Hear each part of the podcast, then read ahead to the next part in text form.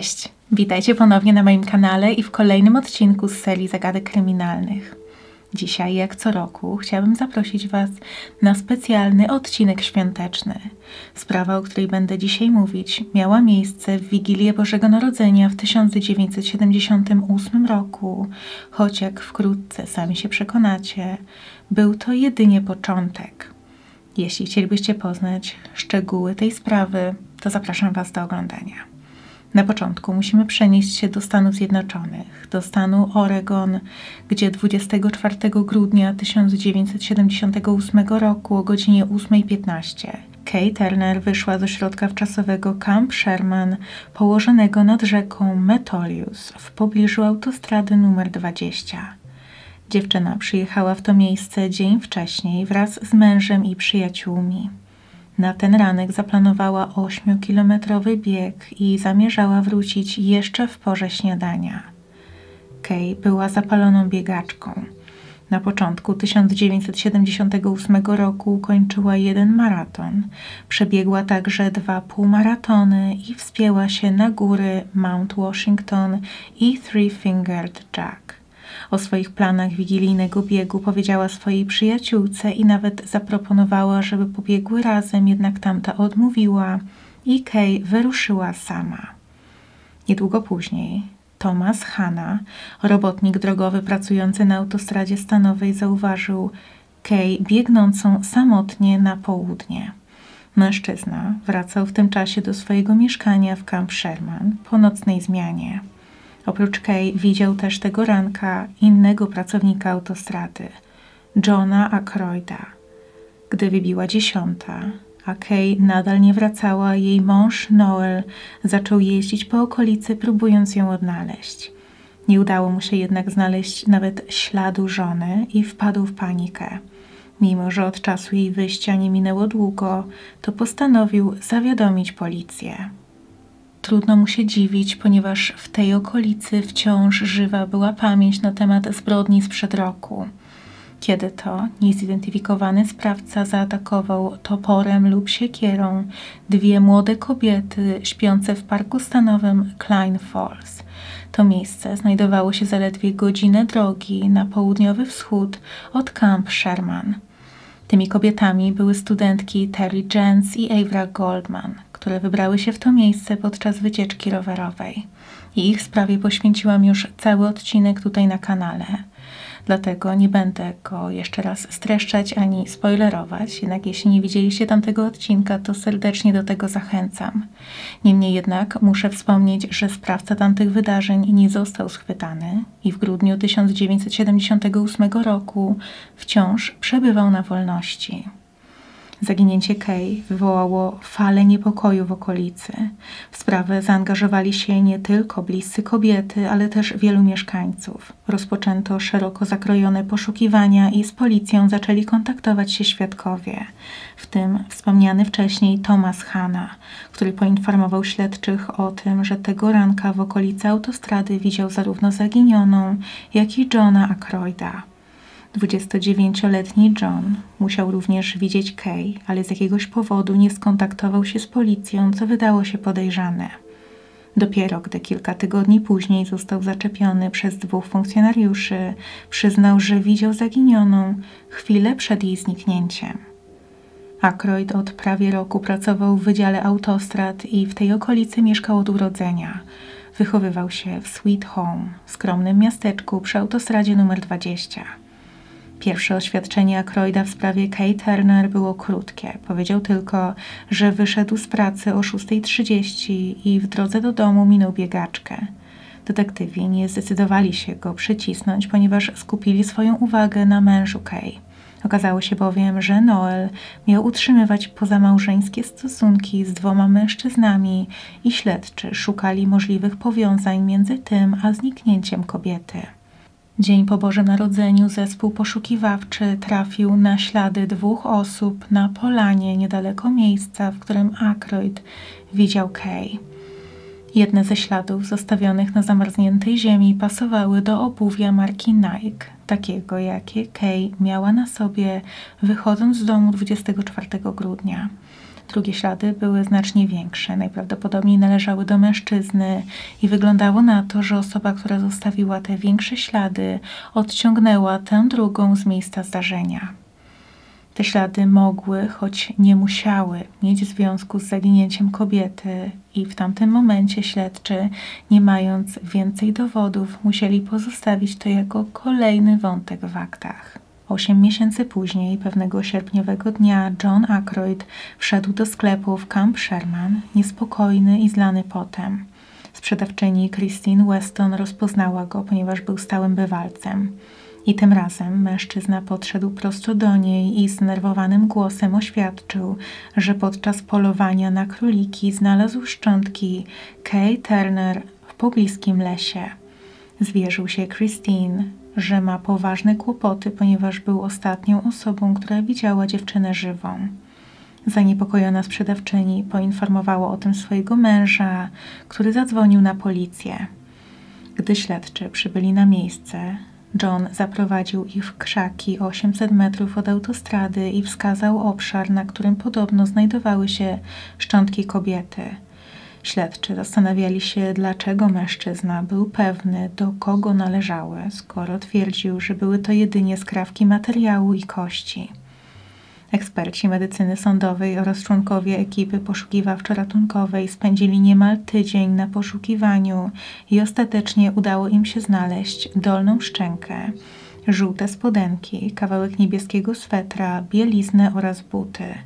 Był tam również złoty zegarek, identyczny jak ten należący do zaginionej. Prawdopodobnie w wyniku szarpaniny zegarek został uszkodzony i zatrzymał się, ponieważ wskazywał datę 24 grudnia i godzinę 9.27. Podczas dokładnego, żmudnego przeszukania lasu, jeden z policjantów w pewnym momencie oparł się o drzewo i spojrzał w górę, gdzie zauważył blond włos wpleciony w gałązki ptasiego gniazda. Późniejsza analiza potwierdziła, że włos należał do Kay. John Aykroyd stał się głównym podejrzanym w sprawie. Obciążające było to, że mężczyzna był ostatnią osobą, która widziała Turner żywą oraz nagle, niby przypadkiem, trafił na szczątki i automatycznie uznał, że należą do kobiety, która na tamten moment równie dobrze mogła wciąż żyć. Podejrzenia śledczych pogłębiły się, gdy John zaczął zmieniać swoje zeznania. Początkowo twierdził, że jedynie minął Kay i nie zatrzymał się nawet na moment, a później zaczął mówić, że nie tylko się zatrzymał, ale też z nią rozmawiał.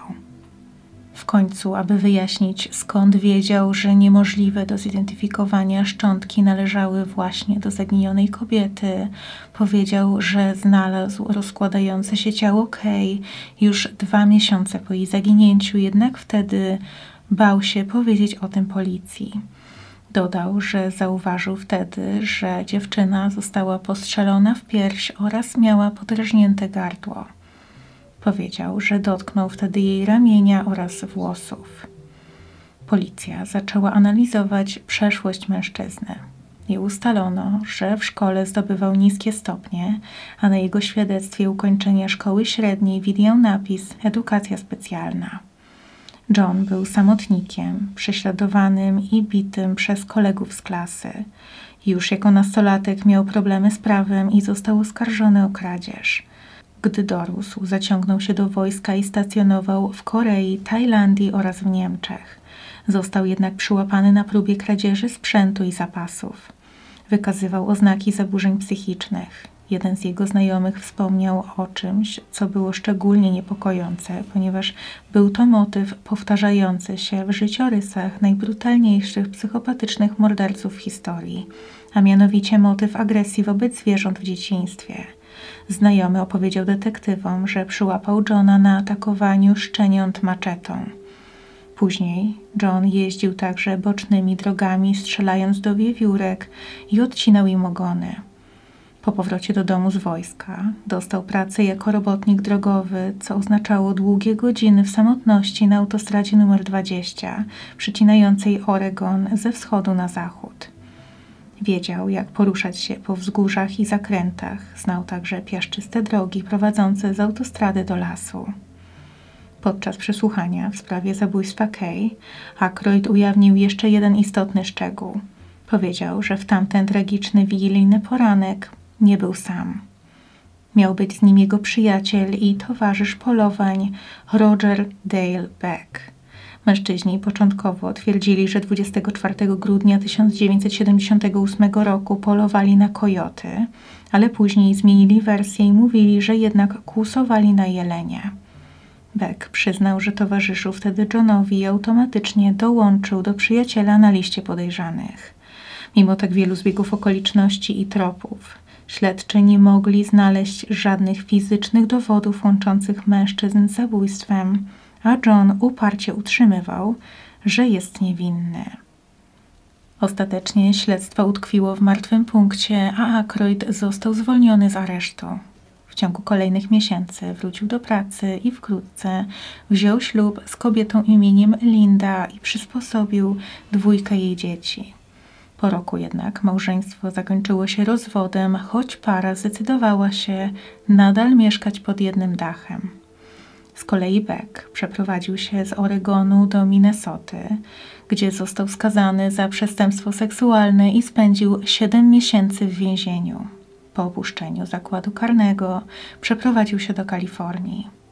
W tym czasie sprawa zabójstwa Kay Turner wciąż pozostawała nierozwiązana i powoli szła w zapomnienie.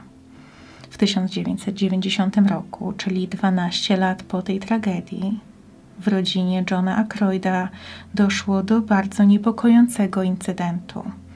Rashanda Pickle, córka Lindy, byłej żony Johna, z którą jednak wciąż mieszkał, zniknęła bez śladu. 10 lipca 1990 roku Rashanda miała być sama w domu, gdy jej matka i ojczym poszli do pracy. Trzeba w tym miejscu wspomnieć, że dziewczyna bała się zostawać z Johnem sam na sam, ponieważ mężczyzna molestował ją i znęcał się nad nią psychicznie. Przez to Rashanda często nocowała u koleżanek i unikała ojczyma. Tego dnia mężczyzna wrócił wcześniej z pracy i jak twierdził, zapytał pasierbicę, czy chciałaby pójść fotografować z nim jelenie wzdłuż autostrady, ale ona odmówiła.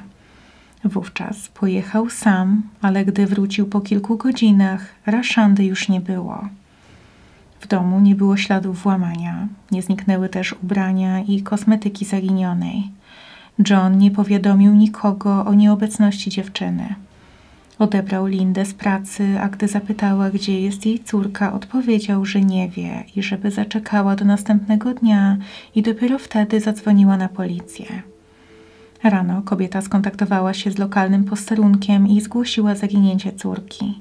Zapytana, dlaczego nie zadzwoniła wcześniej, Linda odpowiedziała, że założyła, że musi poczekać 24 godziny, aby móc zgłosić zaginięcie. Wieść o zniknięciu pasierbicy Akroida trafiła do Billa Hanlona, prokuratora okręgowego hrabstwa Jefferson, który niegdyś zajmował się sprawą morderstwa Kay Turner i był zdeterminowany, żeby nie dopuścić do tego, żeby Johnowi kolejne przestępstwo uszło na sucho.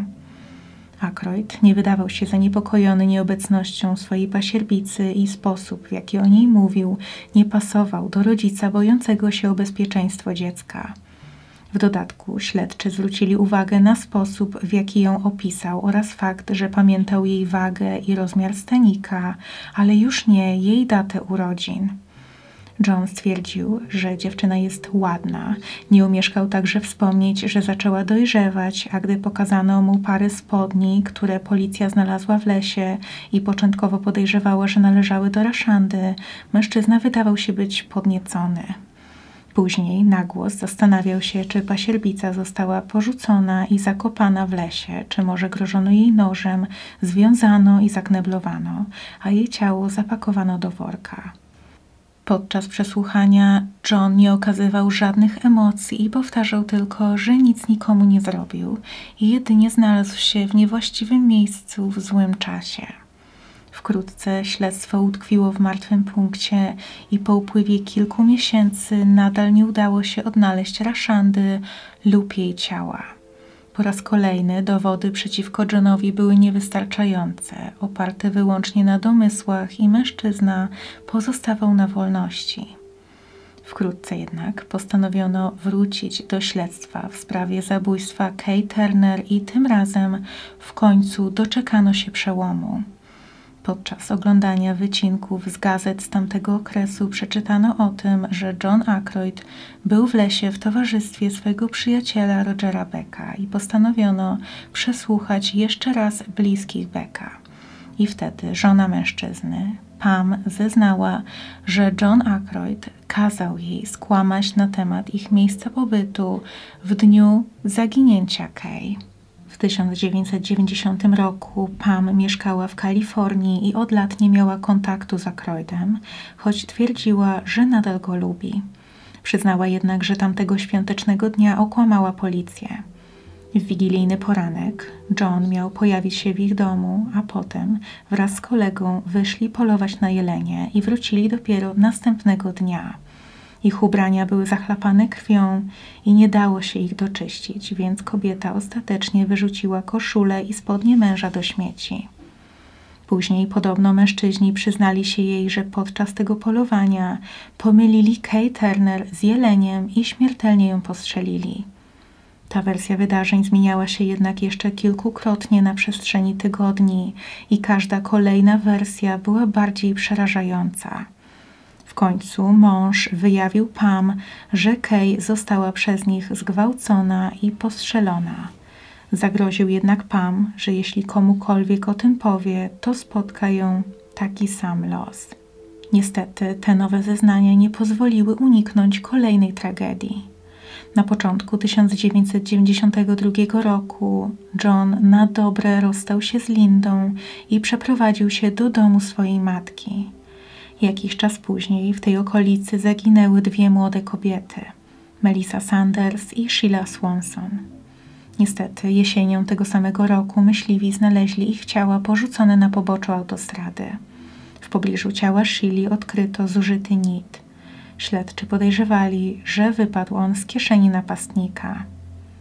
Ze względu na stan rozkładu nie udało się ustalić przyczyny zgonu żadnej z kobiet. John Aykroyd po raz kolejny był głównym podejrzanym, a jego współpracownicy powiedzieli śledczym, że mężczyzna zachowywał się bardzo podejrzanie w dniu zaginięcia Melisy i Shili. Gdy pojawił się w pracy, miał na rękach zaschniętą krew i zapytany, co się stało, odpowiedział, że po drodze potrącił jelenia i musiał go wypatroszyć. Gdy zapytano, co później z nim zrobił, odpowiedział, że po prostu wyrzucił go w krzaki. Niestety, tym razem śledczym również nie udało się znaleźć żadnych fizycznych dowodów łączących Johna z zabójstwem. Jednak już kilka tygodni później Aykroyd został w końcu aresztowany w związku z morderstwem Kay Turner i osadzony w więzieniu hrabstwa Jefferson. Jeszcze w tym samym roku skazano go na pięciokrotne dożywotnie pozbawienie wolności za porwanie i zabójstwo Kay, ale śledczy nie mogli pozbyć się przeczucia, że mężczyzna ma na sumieniu znacznie więcej żyć. Zauważono, że miał w zwyczaju brać dni wolne w pracy akurat wtedy, gdy dochodziło do zaginięć. W 2013 roku Aykroyd został oskarżony o zamordowanie swojej pasierbicy Rashandy Pickle, ale nie usłyszał za nie kolejnego wyroku. Zmarł 30 grudnia 2016 roku mimo że niestety było już pewne, że Johna nigdy nie dosięgnie sprawiedliwości za wszystkie jego zbrodnie, to i tak śledczym zależało na poznaniu prawdy na temat jego morderczej przeszłości. Jego pierwszą ofiarą, a zarazem jedyną, która przeżyła, była najprawdopodobniej dwudziestoletnia Marlene Gabrielsen. Wiosną 1977 roku pojechała z mężem do Sisters w Oregonie na rodeo. Na miejscu pokłóciła się z partnerem i chciała wrócić do domu, a John Aykroyd zaproponował jej podwózkę. W pewnym momencie podczas podróży kobieta zasnęła, a gdy się ocknęła, okazało się, że kierowca zjechał z autostrady i przyłożył jej nóż do szyi. Zaciągnął Marlin do lasu, gdzie rozciął jej dżinsy, przeciął bieliznę i buty. Następnie wykorzystał ją seksualnie. Kobieta błagała, żeby pozwolił jej wrócić do dziecka i napastnik o dziwo zgodził się zawieźć ją do domu jej teściowej. 24 lipca 1976 roku przy autostradzie nr 20 w pobliżu Swamp Mountain Road odkryto niezidentyfikowane szczątki kobiety. Była rasy białej, miała między 18 a 40 lat i 150 do 155 cm wzrostu. Do dziś jej tożsamości nie udało się ustalić. Jest znana jako Swamp Mountain Jane Doe i Aykroyd jest głównym podejrzanym o jej zabójstwo. Kolejną sprawą jest zaginięcie Rodneya Lynn Grissoma i Karen Jean Lee, którzy ostatni raz byli widziani pod koniec maja 1977 roku w mieście Cornelius w Oregonie. Kilka miesięcy później, niedaleko autostrady numer 20, znaleziono część ich rzeczy.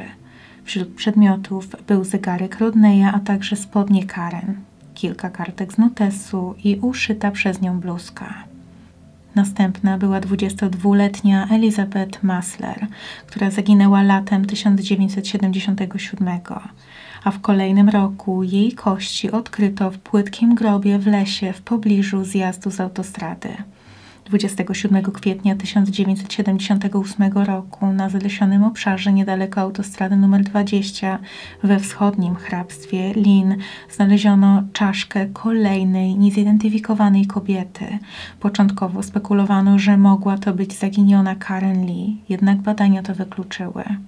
Ofiara pozostaje niezidentyfikowana i jest nazywana Jane Doe z hrabstwa Lin. Tego samego dnia, 27 kwietnia, dwóch myśliwych z Milton Freewater natknęło się na kości ofiary morderstwa pochowanej twarzą w dół w płaskim grobie. Okazało się, że była to kobieta, która w momencie śmierci była pomiędzy szóstym a ósmym miesiącem ciąży.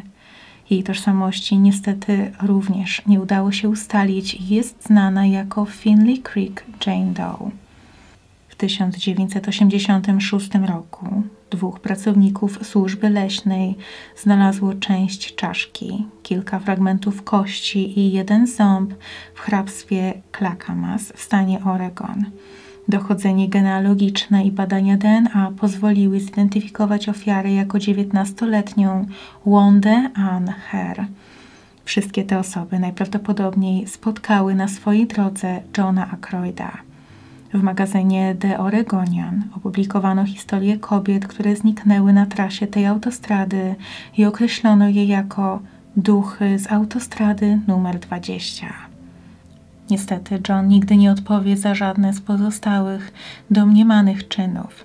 Jednak po tym, jak w 2012 roku wznowiono śledztwo w sprawie Melisy i Shili, udało się ustalić, że niedługo po przeprowadzce do matki Ackroyd jechał swoim pick-upem wraz z córką swojego starego przyjaciela, która w pewnym momencie zobaczyła dwie swoje koleżanki i John podwiózł te dziewczyny. Były to właśnie Melissa i Sheila, które w tym czasie prowadziły dość wędrowny tryb życia, odużywały alkoholu i obracały się w dość niebezpiecznym towarzystwie. Większość wieczorów spędzały w lokalu Sharis, w którym John sam również był stałym bywalcem i od dłuższego czasu dziewczyny fascynowały go i chciał z nimi rozmawiać.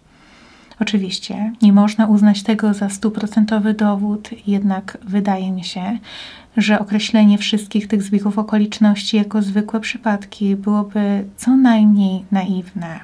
W tym momencie nie ma to już większego znaczenia, jednak wiele wskazuje na to, że John Ackroyd był seryjnym mordercą, który przez co najmniej kilkanaście lat grasował w okolicach autostrady numer 20 w Oregonie. I to jest już koniec tej sprawy. W komentarzach, jak zwykle, możecie dzielić się swoimi przemyśleniami na ten temat. A ja na koniec chciałabym bardzo podziękować Wam za oglądanie i życzyć Wam spokojnych i rodzinnych świąt Bożego Narodzenia.